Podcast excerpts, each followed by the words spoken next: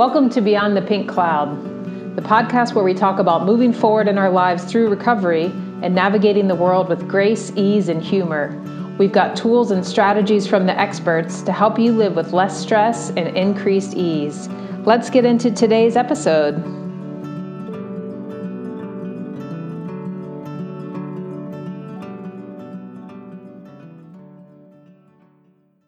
Welcome to another episode. I'm coming to you from a very rainy early evening here in San Diego, and I actually got out today for a quite isolated hike in the middle of nowhere, which felt amazing to get my feet in the dirt and just get some some play in. For me, that really is play to be outside and you know climb up a big hill. So that was really fantastic, and I feel like I'm better mentally equipped now to deal with the quarantine and to and to be in what looks like a week of rain here, which I think presents the quarantine in a bit of a different way. So I'd love to hear how you all are doing with the quarantine and and what is play for you. You know, even if it's just getting out for a walk around the block. If you have a natural place you can go, I know so many things are closed down, and I'm lucky that I, I know the nearby mountains well enough I can get out there. But anything you can do just to get a little time in nature, especially if you can get your feet in grass or on dirt, I think that's hugely important for our nervous systems and our DNA actually responds to that. So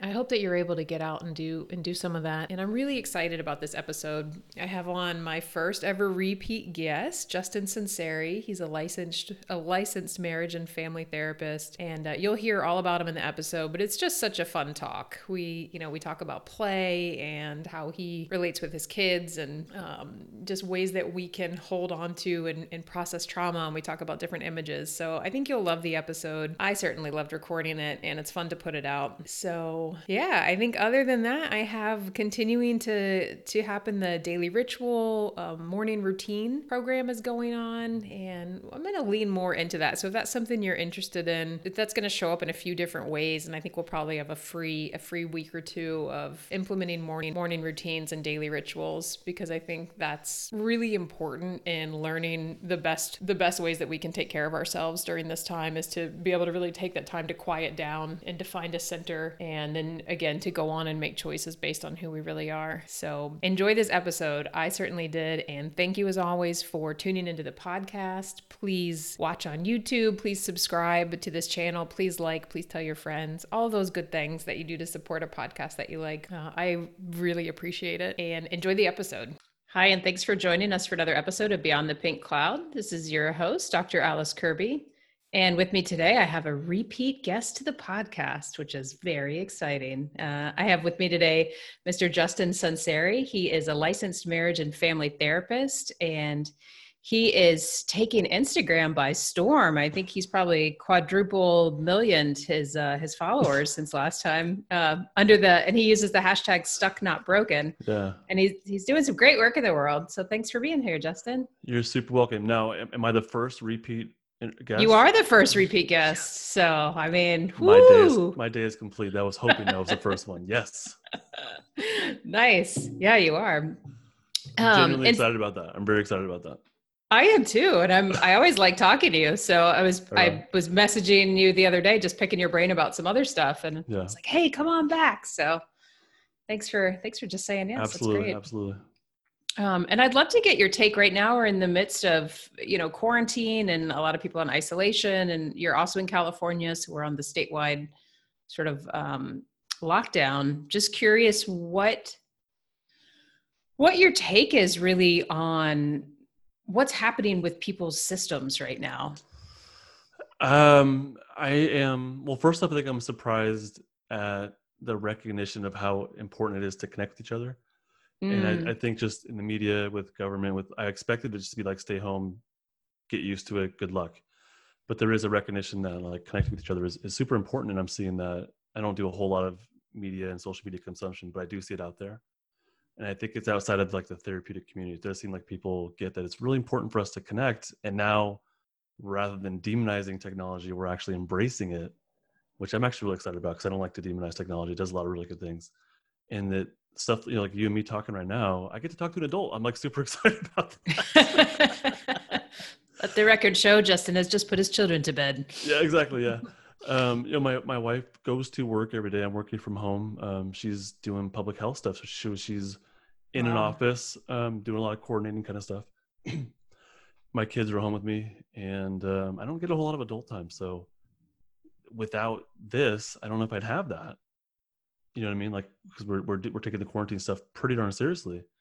Um, so I think people are appreciating how important it is to connect with each other.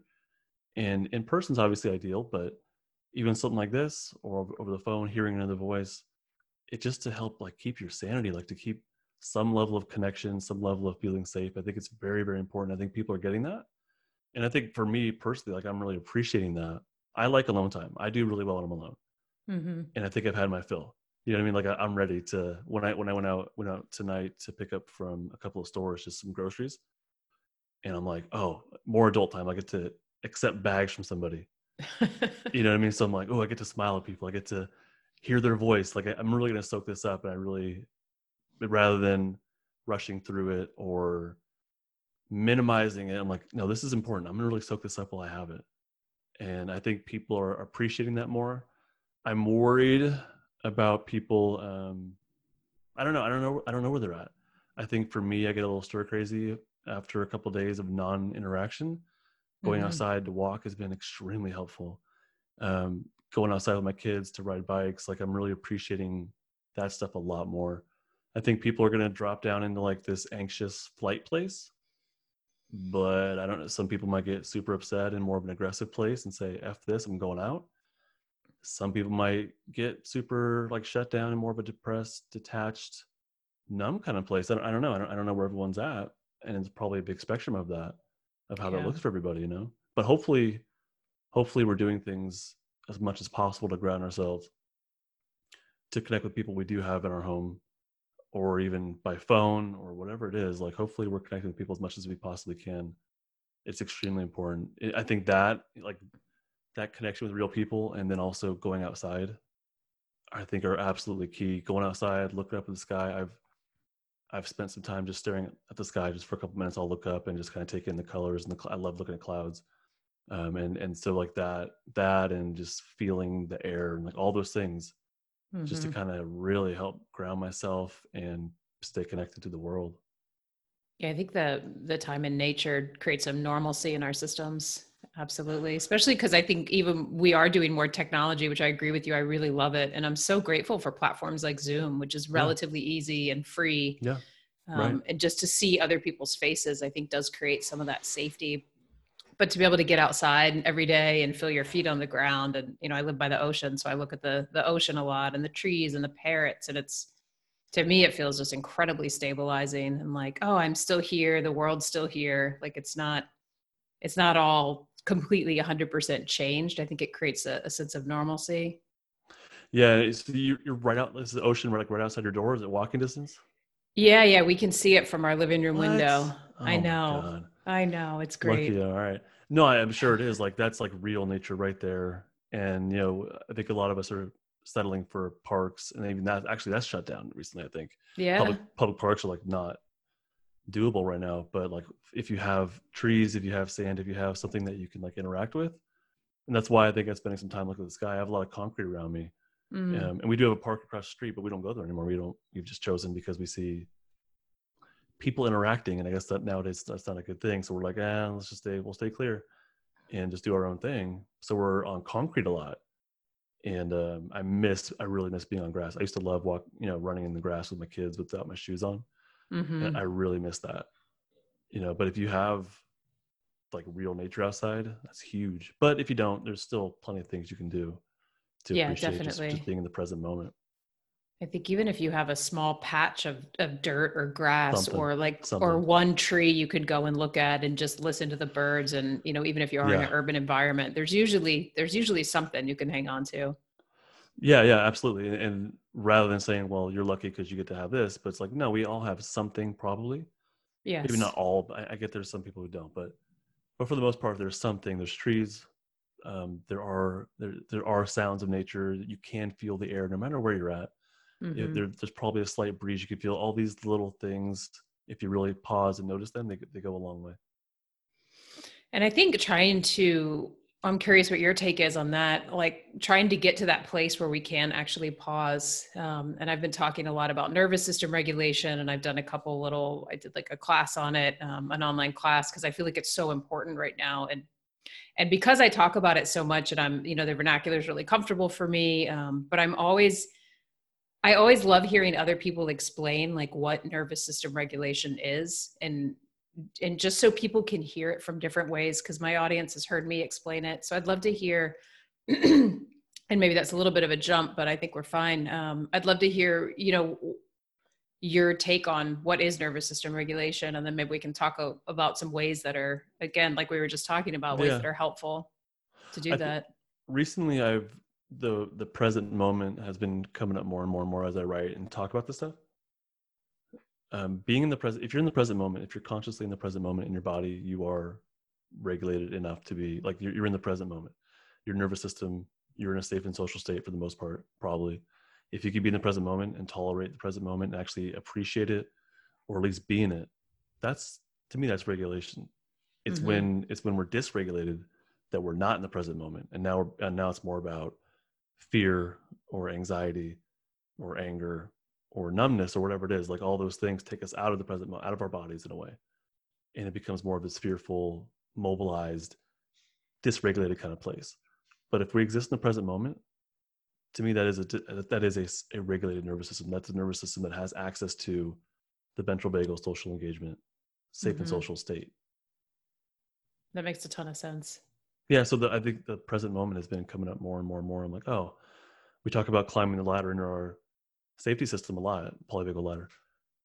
But really, what it comes down to is if you can do that, that means you're in the present moment. So it really, it's to me for the present moment and self-regulation; those go hand in hand. There's like we're saying the same thing, basically. I think. Yeah, I like that, and I think that's true because when we are able to be present, which that's all that is. So there isn't a lot of dysregulation happening. No, I think when we can fully be in our bodies and be present, we're just accepting whatever's happening. That's with the somatic experiencing work. I feel like that's one of the biggest things is, oh, this is happening. Okay, I'm here with it, and yeah, like yeah. it's all it's all okay at that point. It's witnessing, it's observing it, it's being curious about it, um, non-judgmentally. And mm-hmm. I think mm-hmm. even if you have that stuff going on, those feelings, if you're more mobilized, if you can witness it or observe it or be curious about it, you're still in the present moment. Like you still have access to the present moment to be able to to notice what what is happening within you without judgment and with curiosity without evaluation you know but and with curiosity. What are some ways that you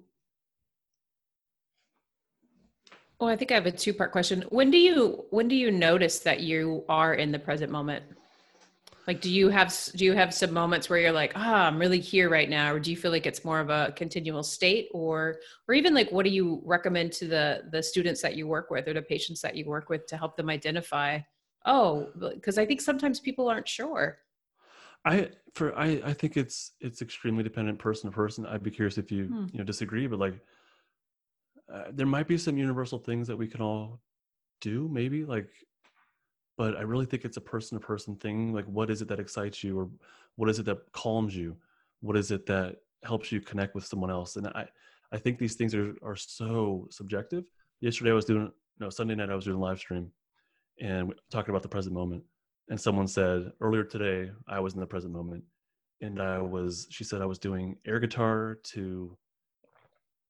Oh, it was like David Bowie. I forget who it was. David Bowie or something like that, hmm. or air guitar to something or other circa 1985. It was some 1985 album. She was doing air guitar, and she was just like in the moment. And for her, that was being in the present moment and using that maybe that energy she had, but really enjoying it and being in the moment, having fun, connecting with herself. You know. But that for me, that's not that might not be my thing. For mm-hmm. for me, touch is extremely important. Like right now, as I'm talking to you, I'm holding things, and I have a couple of things in front of me, just to sort of. I think visually also is, is something for me but I have things in front of me that I can hold as I talk to you to make sure that I'm grounded and I can mm. feel like the ink on this on this marker I have. This is a these are markers I love. I, I have tons of positive feelings associated with holding these because I love mm. to color and draw. And but I can feel like the ink on the barcode of the marker. You know what I mean? But for you or for someone else, they might be like, "That's ridiculous. that doesn't help ground me whatsoever." But for me, this is like this is this is my present moment right here. Yeah. This, this totally helps me be in the present moment. So I, I think it's extremely subjective hmm. Person to person. Um, I like to look at the clouds. Other people might be like, "That's the dumbest thing I've ever heard." I like to like I love looking at shadows, shapes, how they move. It just does it for me. Hmm. The next person, they're like, "What are you doing?" You know what I mean? It's just that's yeah. So I, I what, what that means person to person. I think there are probably some universal things like being in nature. I think generally is a yeah. present moment cue of safety biological thing. Like we just connect with nature, right? So I think there's probably some universal things, but but I think there's also some really interesting subjective things that are different between nervous systems. Yeah, I like that you bring that up. And I think that's a nice invitation for people too who are interested in, in practicing more of this work to really be that curious explorer and find out, you know, what does feel good or what does help you feel more grounded or you yeah. know, I don't really like to use the word safe, but essentially in a nutshell, you know, where do you feel like yourself in your in your body? What are you doing and where are you? And just start to notice those things. That's exactly it. And there's things that we're pulled towards. I think that we're pulled towards and when when you do those things like but really like notice what it feels like and be in the moment mm-hmm. you know i like to color and i could or draw and I, I, like to use markers i like to use i like to ink things with black ink but i can say i like those things and go do it but that's a lot different than like really noticing the experience and being in the moment and really yeah. noticing what things feel like how my breathing is uh, all like it's it's a like the things you're pulled toward really notice what it's like to do to do mm-hmm. those things i think and that can easily those we're not talking about like look you know close your eyes and meditate and look at painful stuff these are things that people enjoy like the things that you enjoy that you're pulled towards really let yourself feel what it's like to do those things absolutely yeah i think that's the kind of the money spot for a lot of people um, it is yeah and if you for all like, of us yeah yeah i think with therapy and whatnot the idea is to look at or traditionally the way we've looked at this is more of a cathartic model, like look at the pain, talk mm-hmm. about it until it's no longer painful or whatever. But with this avenue, it's it's called it's more of like a building a distress tolerance, building the strength of the vagal brake. I talk about that on my podcast. Mm-hmm. And the vagal brake is your ability to tolerate distress or to grow your window of tolerance. Mm-hmm. And one of mm-hmm. the ways of doing that is by tapping into those positive things, those calm, those in the moment, connective kind of things, more and more and more, and really be in the moment. Like really let yourself be there and if you do that, what you're doing is strengthening the strength of your safety system, your social engagement system. You're strengthening all that circuitry basically.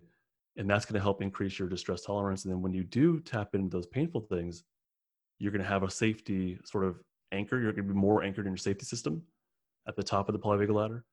And I think those painful things are going to be a lot more tolerable, or you'll be able mm-hmm. to do mm-hmm. it in doses rather than like getting way sucked into it mm-hmm. and having it be out of control. So doing these positive, joyful things, connected things, calm things can make the other stuff, I think, a lot more tolerable. Absolutely. And I love the way you just explained all that. I feel like I talk about that, but from a completely, it, it sounds very different when I say it. Right. So no, I, I, I, get it. Yeah.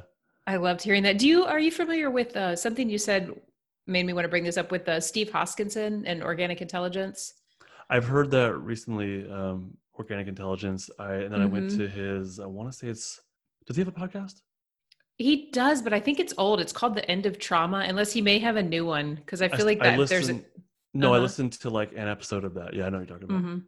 I'm not, yeah, I'm not super familiar with it, but I, I have some familiar with it. I heard him at a he was there was a like an informed trauma conference, a virtual summit a couple months ago, and I saw him speak there. And one thing he said was that we had we've become adapted to this therapeutic mo- model where we want to feel bad before we feel better and so that alone can yeah. be almost dangerous to the system like we go in expecting to have these cathartic moments and then we feel better and what you're talking about instead and what i really love to talk about and to teach people is this let's just gravitate towards what feels good and let's explore that and swim around in it and really notice it not to say we don't work on the other stuff no no no but that it doesn't have to be this link of always i'm going to feel better after i feel bad yeah, that's exactly it. It's not about ignoring the bad stuff. Mm-hmm. I, I know both of us, we probably don't like to call it bad, but just enjoy it. Yeah, or bad. good. Yeah, it, yeah. Yeah, right, right. It feels bad. It feels good. But so that's the basic idea. But they're just feelings. It's not, mm-hmm. it's neither good nor bad. I don't, I don't think. But um, yeah, it's, it's, I'm totally with you. It's not about ignoring the painful stuff. It's just about, we'll, we'll, we'll get there when we're ready to. And mm-hmm. people go into therapy and the therapist will say, tell me your stuff but that doesn't mean the person's ready for it. Right. And, and if if they go into that and they feel those hugely traumatic feelings, it's just reinforcing the traumatic state. Mm-hmm. And I want people to exercise their safety system like they would a muscle, mm-hmm. like by going to the gym. Like let's tap into that positive stuff, and the other stuff's going to come up. Like it, it just does. It's going to come up. Those feelings are they have to come, you know, work through someone. Those uh, those that dysregulated state, the stuck sympathetic energy, all that trauma energy, it has to work through. So it's not like we're ignoring it. It's going to come, but we're going to handle it and manage it more from curiosity and acceptance versus let's just get through this and mm-hmm. bite the bullet kind of thing. It's it's a it's a much different uh, viewpoint, I think.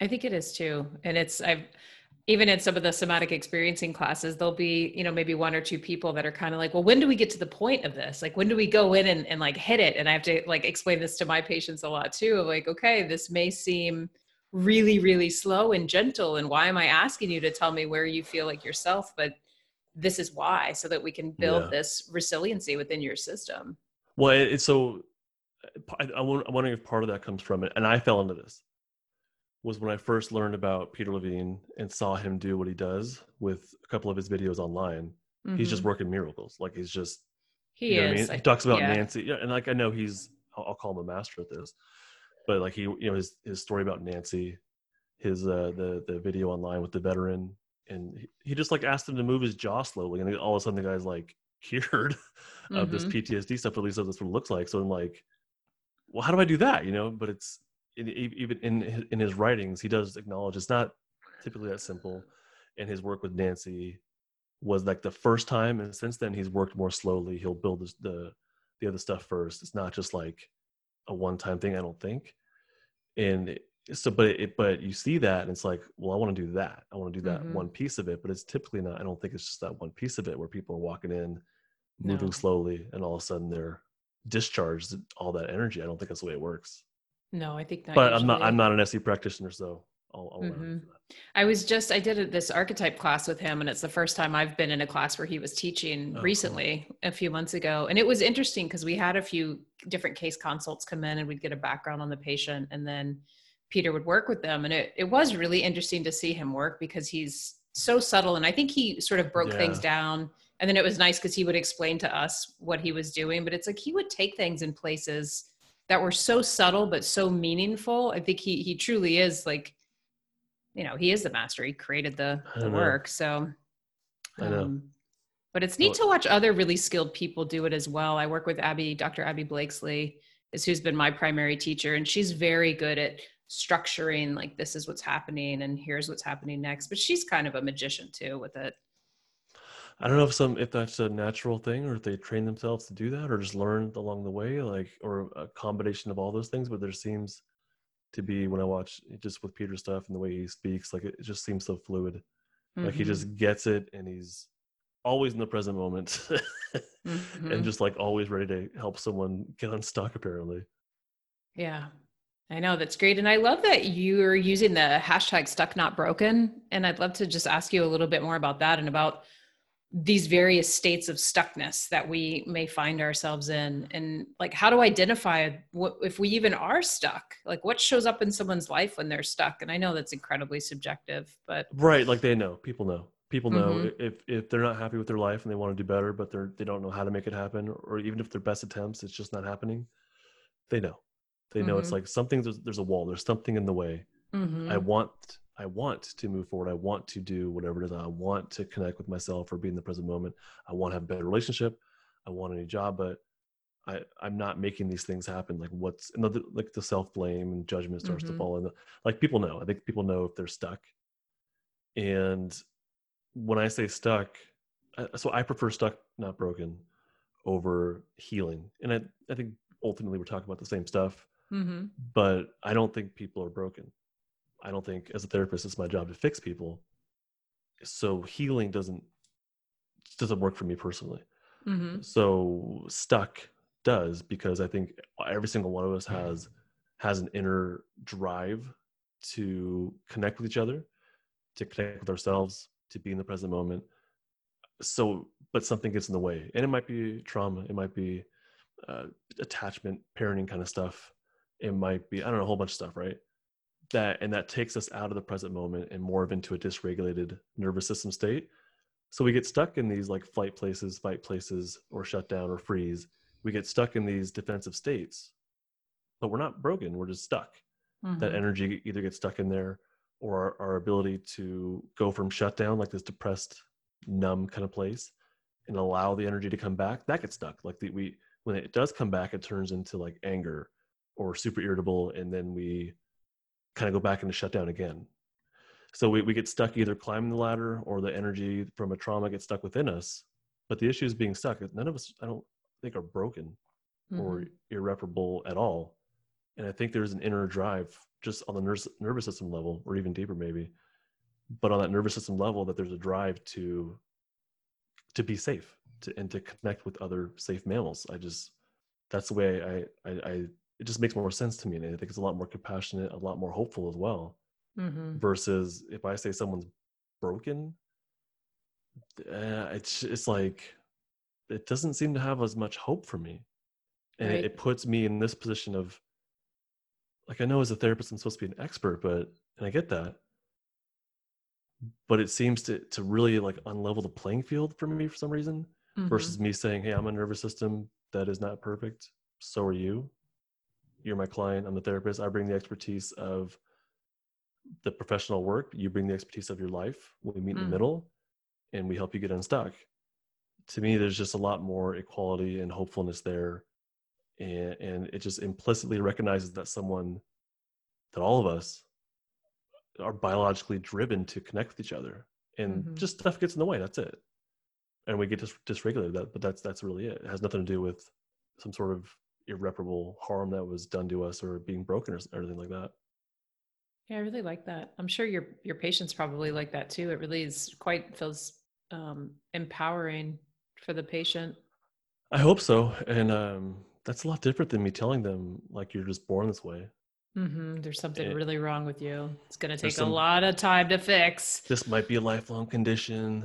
Uh-huh. And, or, you Ugh. know, or uh, there's a genetic abnormality or things I can't test for, but I know therapists say. Mm-hmm.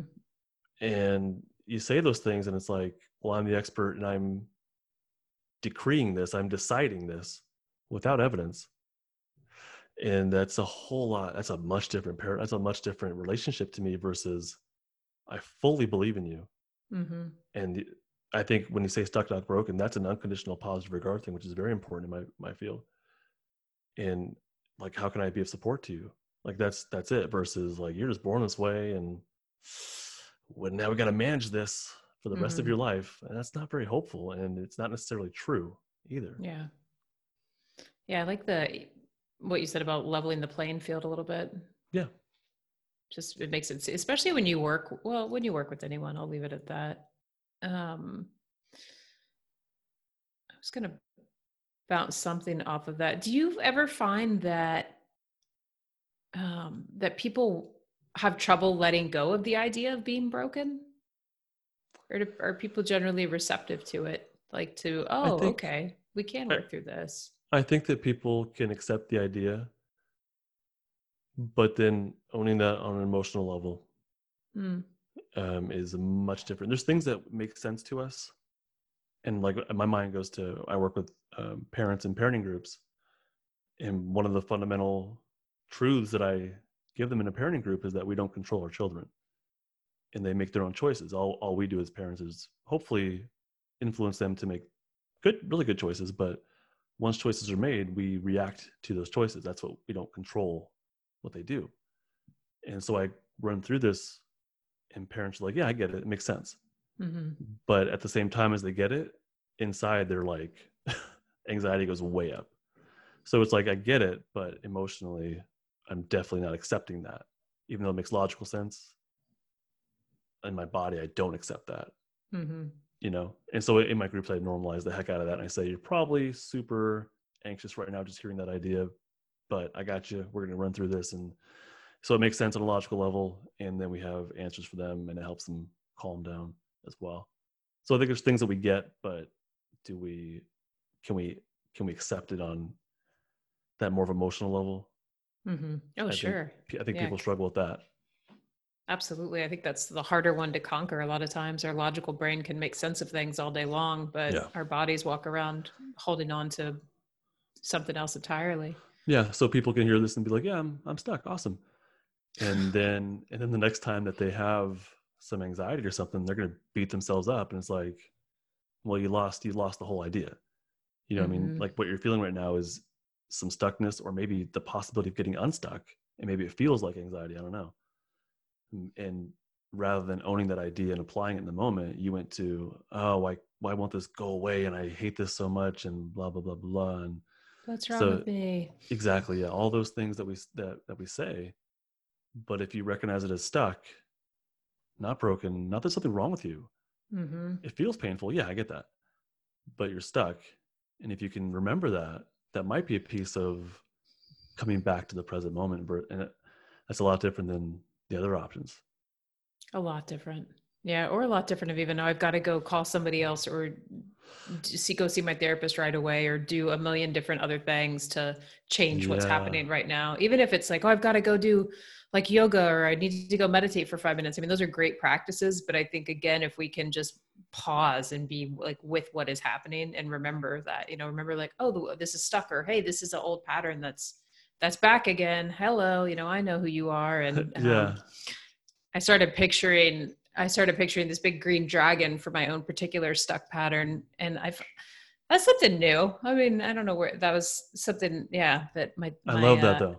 I love it too. And I was just having a real stuck moment like an hour before we got on here in the tub. And then I was like all sad and feeling all these things, you know, as, as humans do. And I remembered this dragon idea. So I just, like put him in the tub too. And then he was kind of like a pal. And then I asked him to go away and he did. And I was like, oh, nice. Great. Here we go. Um, I love the visualizations that people mm-hmm. don't consciously come up with, but just come up with that are just there. Yeah. But, it, but it, it says something about uh, the person. And in therapy, I love when we talk about the somatic pieces of it and I'll, I'll invite them and say like, if something pops in your mind, like, let me know and there's mm-hmm. some super interesting things that that people come up with and a couple of my clients are like apparently more visual than others maybe and they mm-hmm. get some so fascinating like things and then they'll say like it feels like i don't know a cloud and i'll say i'll well tell me what the cloud feels like or you know what's the cloud doing or what are you doing on the cloud is there anybody with you we, we develop the image mm-hmm. and it's just like it, it brings them more in their body even though we're talking about these images mm-hmm. those images represent i think what they're not feeling mm-hmm. or what they maybe what the next step is i think and i'm still working this idea out but i think the images have a lot to do with what are what's going on somatically and i think peter levine oh, i know he, did, he would say the same thing with his SIBAM yeah yeah model, i was just right? going to ask about that yeah, yeah. definitely so, definitely yeah so i'm seeing i'm only I'm very limited with my understanding of SIBAM just based on his books but um I, I love playing with the with the images in session and, and, and like developing them yeah absolutely and for for people that have difficulty with the sensation or with some of the body based stuff being able to bring that image in and then it's like yeah. you can check in with the image and then check back in with the body and yeah. it's you know and even doing it for myself for my own practice and um, things that i talk about and teach it's it's incredibly powerful because sometimes you can ask people a million times you know what are you feeling what are you noticing and you know yeah. maybe they just don't have that dialed in or it's harder for them. It's hard for some people. So the image is really a really beautiful way. Yeah it is. Well all, and all these things the images the bodily feelings the thoughts all of these things are fluidly uh, pieces of kind of where people are at and where they're kind of where they need to go. And i think sometimes the images are clues as to where we need to go next. Hmm. um, but like it's all part of the same thing and we sort of divide it up. Like this is what i'm thinking this is what i'm feeling as if they're distinct. This is these are the images i have in my head like these as if these are like distinct things. And conceptually it, it makes sense to break them up but really they're really fluid. I think they very much interact with each other. And in therapy people have the moment to like to fluidly go amongst those things. Mm-hmm. and it's it's super fascinating to see people non-judgmentally see how they feel see what images pop in their mind see what memories come up see what uh, thoughts they have about it, um, all those things. You know, it's it's super neat to see them sort of dance and like fluidly go through those things. Yeah, it's beautiful.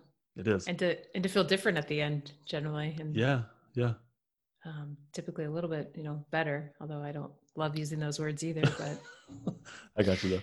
Um, I'm curious too about situational stuckness, and I, I, don't know that I have a specific question about this, but I, what I'm noticing is with what's happening with the COVID 19, and we have this kind of global situation that maybe some people are feeling more stuck with it. And I think what I'm seeing happen with, you know, particular people that I'm working with and with myself to some extent is some of this, some of these things that have maybe been around for a while and we've, um, you know, possibly like worked through or become, you know, more at peace with in our bodies and, and our, you know, the fluidness of our systems but that this event is almost like triggering another level of like stuckness where these things are showing up for us in a different way.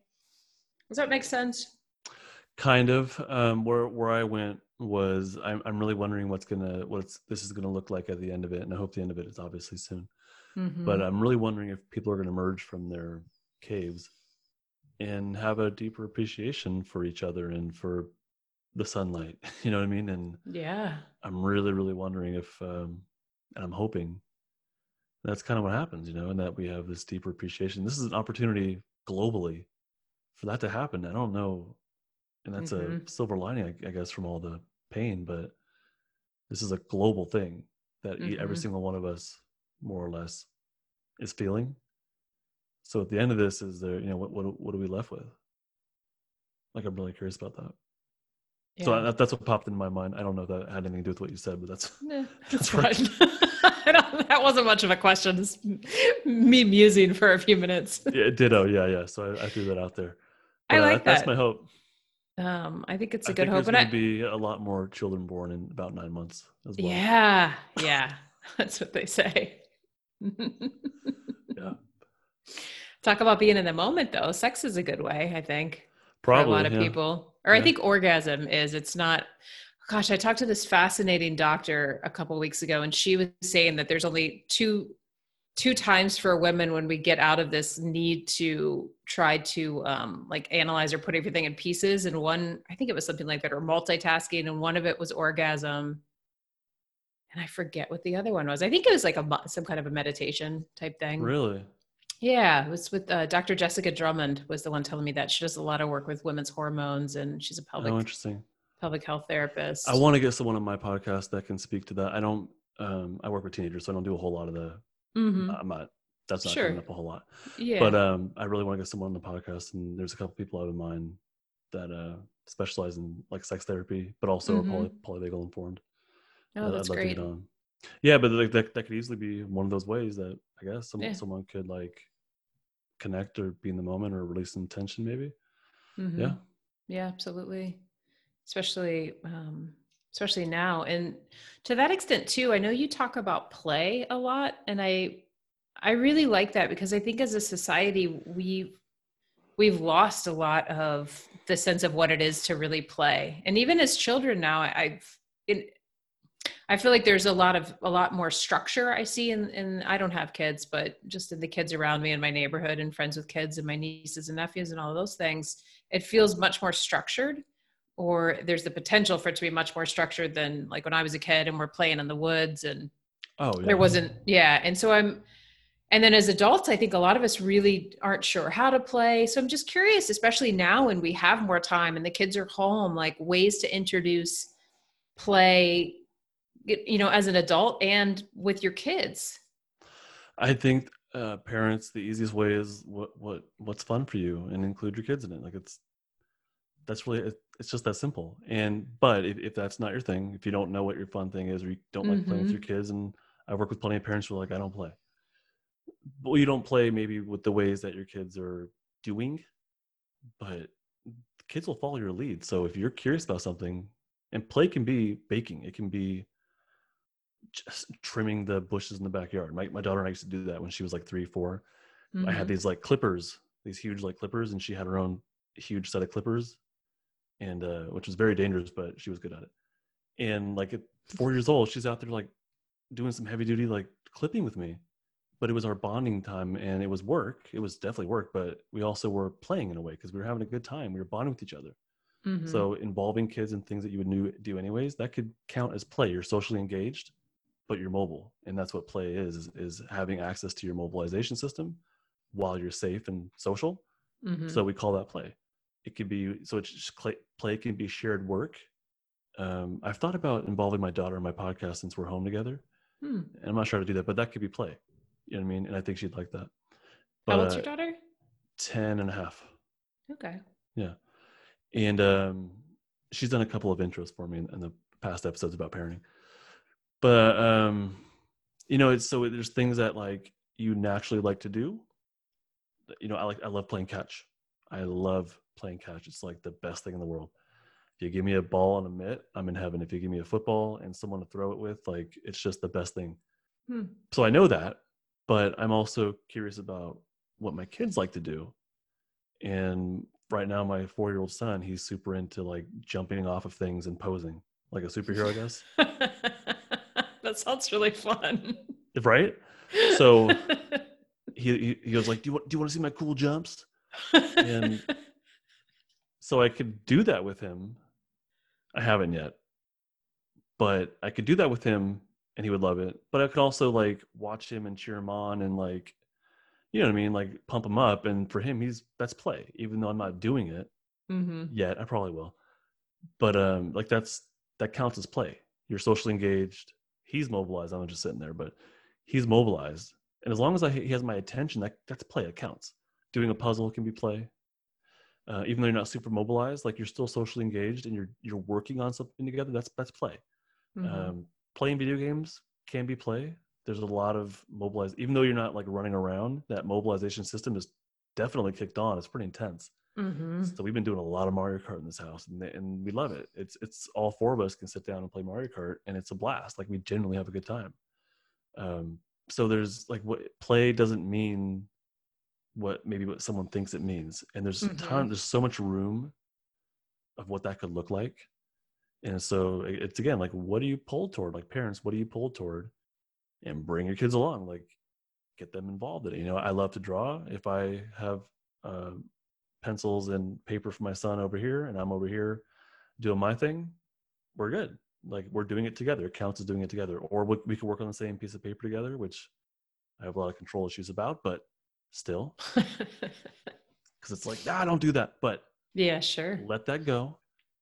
And then you can, that counts as play. That, that's play. And, and all these things are, but it has to come from genuine fun and interest. Mm-hmm. So you can't plop your kid down with markers and then be on your phone. That's not play mm-hmm. that doesn't count. You know so it has to be something you're genuinely interested in and you're not distracted by anything else. You're actually in the present moment doing that thing with your kids or with your spouse too you know whatever it is. And that's that's it. That's all there is to it. It's, so it's, it's not that complex. It's not that intimidating. It's just about having fun and doing following what is you're you're actually interested in and mm. then in, involving your kiddos along with it. So simple. It really is it really, really mm-hmm. is. And I, I, work, I work with parents who tell me that they don't play. And um, no, like, let's get a little bit creative about it. There's things you like, mm-hmm. right? Like there's things in life that you enjoy. So do those with your kids. If you can, like, do those with your kids. You know, my daughter's not going to talk about borderline personality disorder with me on the podcast, but but she might be able to do an intro or an outro or mm-hmm. something like that. Like I can involve her in some way if I was really creative, you know. But uh there, there's things out there it's just how creative can you get? And if you really want to, you'll, you'll figure it out. Like you'll get creative. Mm-hmm. If nothing else, whatever it is that you're doing, like in those moments where you're you're thinking, "Oh, I should play with my kids," but I'm on Facebook right now. In those moments where you have that realization, stop doing the thing that you're doing. Stop doing the distraction. Put it away. Make yourself get bored. Mm-hmm. And when you're bored, you'll get really creative, and mm-hmm. your interest in your family is going to grow way up and you'll just start doing stuff. And I go, catch is a great way. If you have a balloon, blow it up. Kids are entertained for hours. Knock the balloon in the air, see how long you can keep it in the air until it falls on the floor. You're like, they're good for hours. You know what I mean? It, it's really not that complex, but put away the distractions, allow yourself to get bored, and then you'll get mm-hmm. creative to relieve your boredom. I think that's a big piece. Allow yourself to get bored because we so infrequently do that. Very true. Very true. I think even as adults trying to figure out how to play i think that's really solid advice is just to take a look at what you're interested in, see if you can involve your partner. Is there common interest, and can we do one of those things? Yeah, yeah. We got the Nintendo Switch, and my wife and I have been playing um, Mario Kart on our, on our own a couple times, mm-hmm. and then we played uh, Animal Crossing, and that's just like Animal Crossing is a super peaceful, cute, like fun game. No action. It's not intense. It's just calm, and it's mm-hmm. just like the perfect thing to play with the kids in bed. It's it's like it's just pure peace. It's nice. Yeah. Yeah. Well, I don't want to take up too much of your time because it's kind of late. Um, I have more for you if you like, but no, I'm I'm good too. Yeah.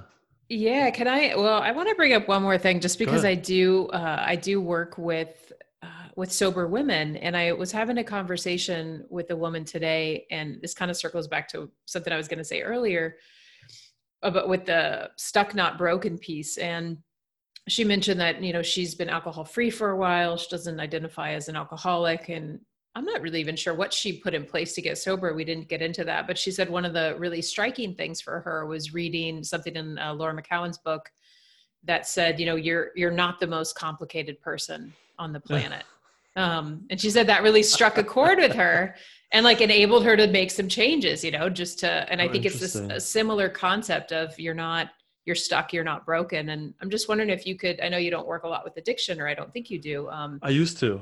Okay. So yeah i'd love to hear your take on that on of, that in or, particular? Um on that in particular or how how right now and i'm maybe i'm jumping around but it's okay i'll finish up in a second. Um, i know right now the issue of of drinking for people that are that are sober or that want to be sober is is a challenging one with being uh, you know more isolated and with you know liquor stores are open and it's really easy to to access and people are bored but they're not exercising these other avenues of creativity or safety. So they're turning to this substance which they're you know potentially i'm not saying everyone who drinks is doing this but right, some right. people probably are you know are are using it to try to create some of that regulation or to to feel better or to i don't know create a different yeah create a different state so speak to that in any way you'd like well I, I, think the, the first thing you said about that you're not that complex or not the mm-hmm. most complex it's, it's just interesting the things that like get through to us you know mm-hmm. the messages that just sort of click it's just it's just interesting and maybe that person just that was the, the message that sort of i don't know got through somehow and unlocked something within her. And i think that's just fascinating what those messages are that kind of you know that might unlock something you know? And it's i wish i knew the formula for that because i say some brilliant stuff in therapy i think right? Mm-hmm. and it's so i'm brilliant, brilliant all day long. Right? And then the next time we meet i'm like oh that one thing i said pff, game over like healed or unstuck, whatever you want to call it. Mm-hmm. And no, it didn't work out that way. And but they'll say like there was something you said last week, and I'm, like, oh, I know what it is, and it'll be something that I just didn't even hmm. that it's something that stuck with them that I didn't care less about. Like it just it just wasn't it wasn't it didn't seem important when I said it, mm-hmm. or I might never I might not even remember what it was, but there was something I said that wasn't what I thought I said, something else entirely that just clicked for them and help them get to the next step. And I wish we there was a formula where we we would know those little unlocks. And I think that they're out there. And for every now and then, someone will get those little unlocks, and it's like they get to the next step. Mm-hmm. You know, they mm-hmm. climb their polyvagal ladder a little bit, maybe, or find maybe it might reduce mental clutter. I don't know, but it, it, that's just interesting. Mm, it is. Yeah, and then um, what was the second part about? Uh, oh, the addiction and boredom. Yeah, and it being harder right now with isolation for people. Yeah, I think it's a lot more of kind of what we've been talking about with um, being in the present moment, mm-hmm. and rather than waiting for the problem, proactively bring yourself to the present moment. So, what I mean by that is waiting until there's some sort of crisis and then doing a grounding skill. I think is the wrong way to go. Mm. I mean, do it, go, do it, like do that. But before the fact, before there's a problem, before there's a crisis, before there's some sort of huge craving or potential for relapse, I want you to like people to be practicing these grounding skills. I don't know how much, but maybe as much as possible. But like practice these things well ahead of time. Build that social engagement system and the safety system. Build that as much as you possibly can well ahead of time no, don't just hang out and wait for things to get bad, and then be like, oh, I better do a grounding skill. Like that's a good mm-hmm. idea. That's fine. But th- at that point, it's like I don't want people like putting out fires all the time. Yeah. And like proactively bring yourself to the present moment as much as you can in a fun way. Not I'm not talking about like meditate and look at painful stuff. I mean like have fun. Play with your kids.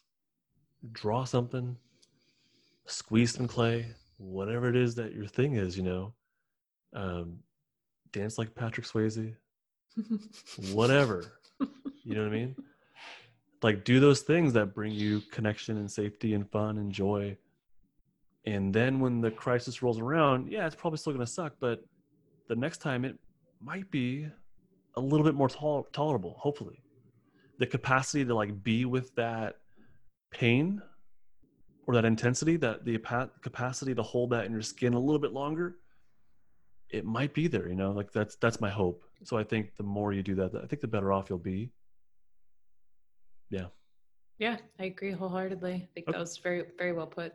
Oh, nice and and it, like the bonus of all that is it's pretty fun to practice being present when you're enjoying yourself it's really fun it can be so i think the i don't know if people are going to leave here and be like yeah i got it I, am I'm going to do that we think it's brilliant but they might not might not have clicked with them right it's true so they might there might be a mental obstacle there of believing that they or feeling not be a mental thing but a feeling of like do i deserve that irene mm. Lyon says that we have to believe we deserve things i like that a lot Mm-hmm. But do you believe you deserve it? Do you believe you're worth that? I do.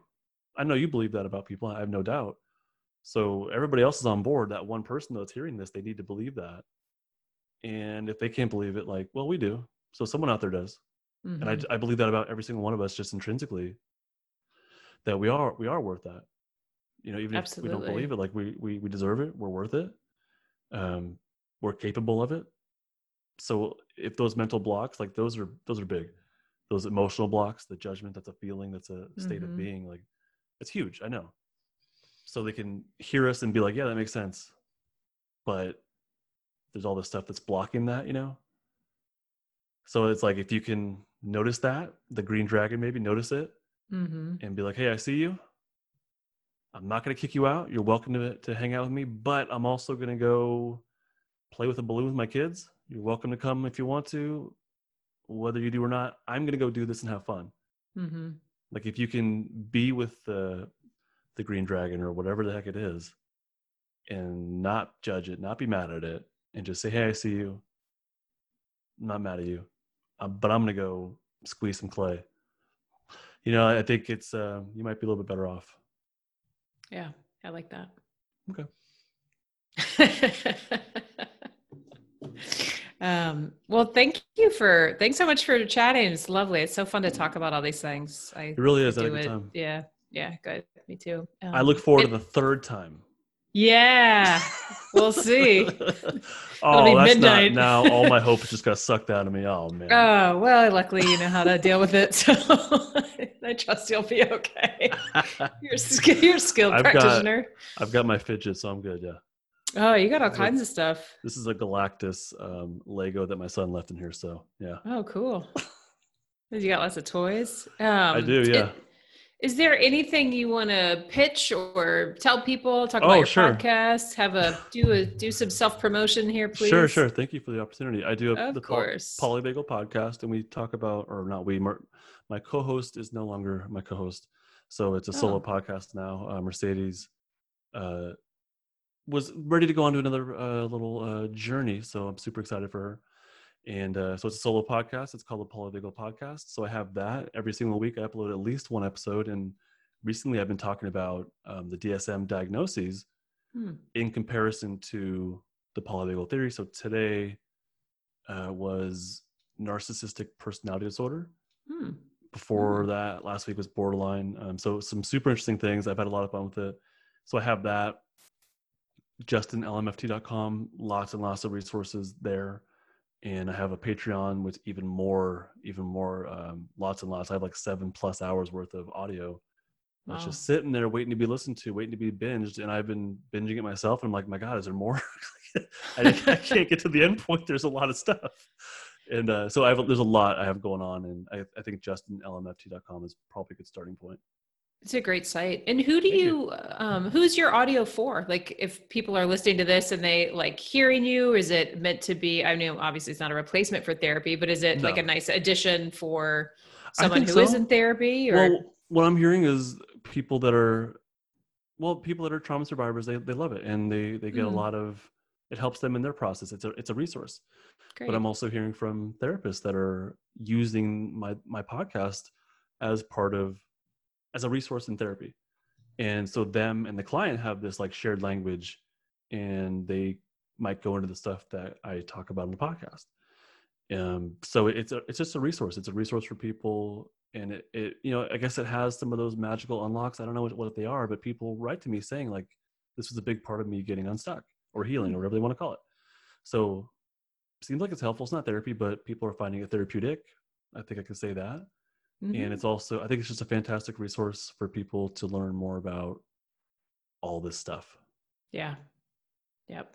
That's for anyone, I mean, the teachers listening to it, therapists, mm-hmm. I mean, survivors, parents, uh, what do you call them? Uh, body work massage therapists. Like, mm-hmm. there's a huge range of people who are just in the wellness sphere and are are listening. That's great. Well, thanks for Thank you for doing that and for providing that service. I know that's how I thought to contact you earlier this week, as I had just sent somebody to your site and to your podcast. Oh, you. And yeah, definitely, it's it's like you said, a great resource.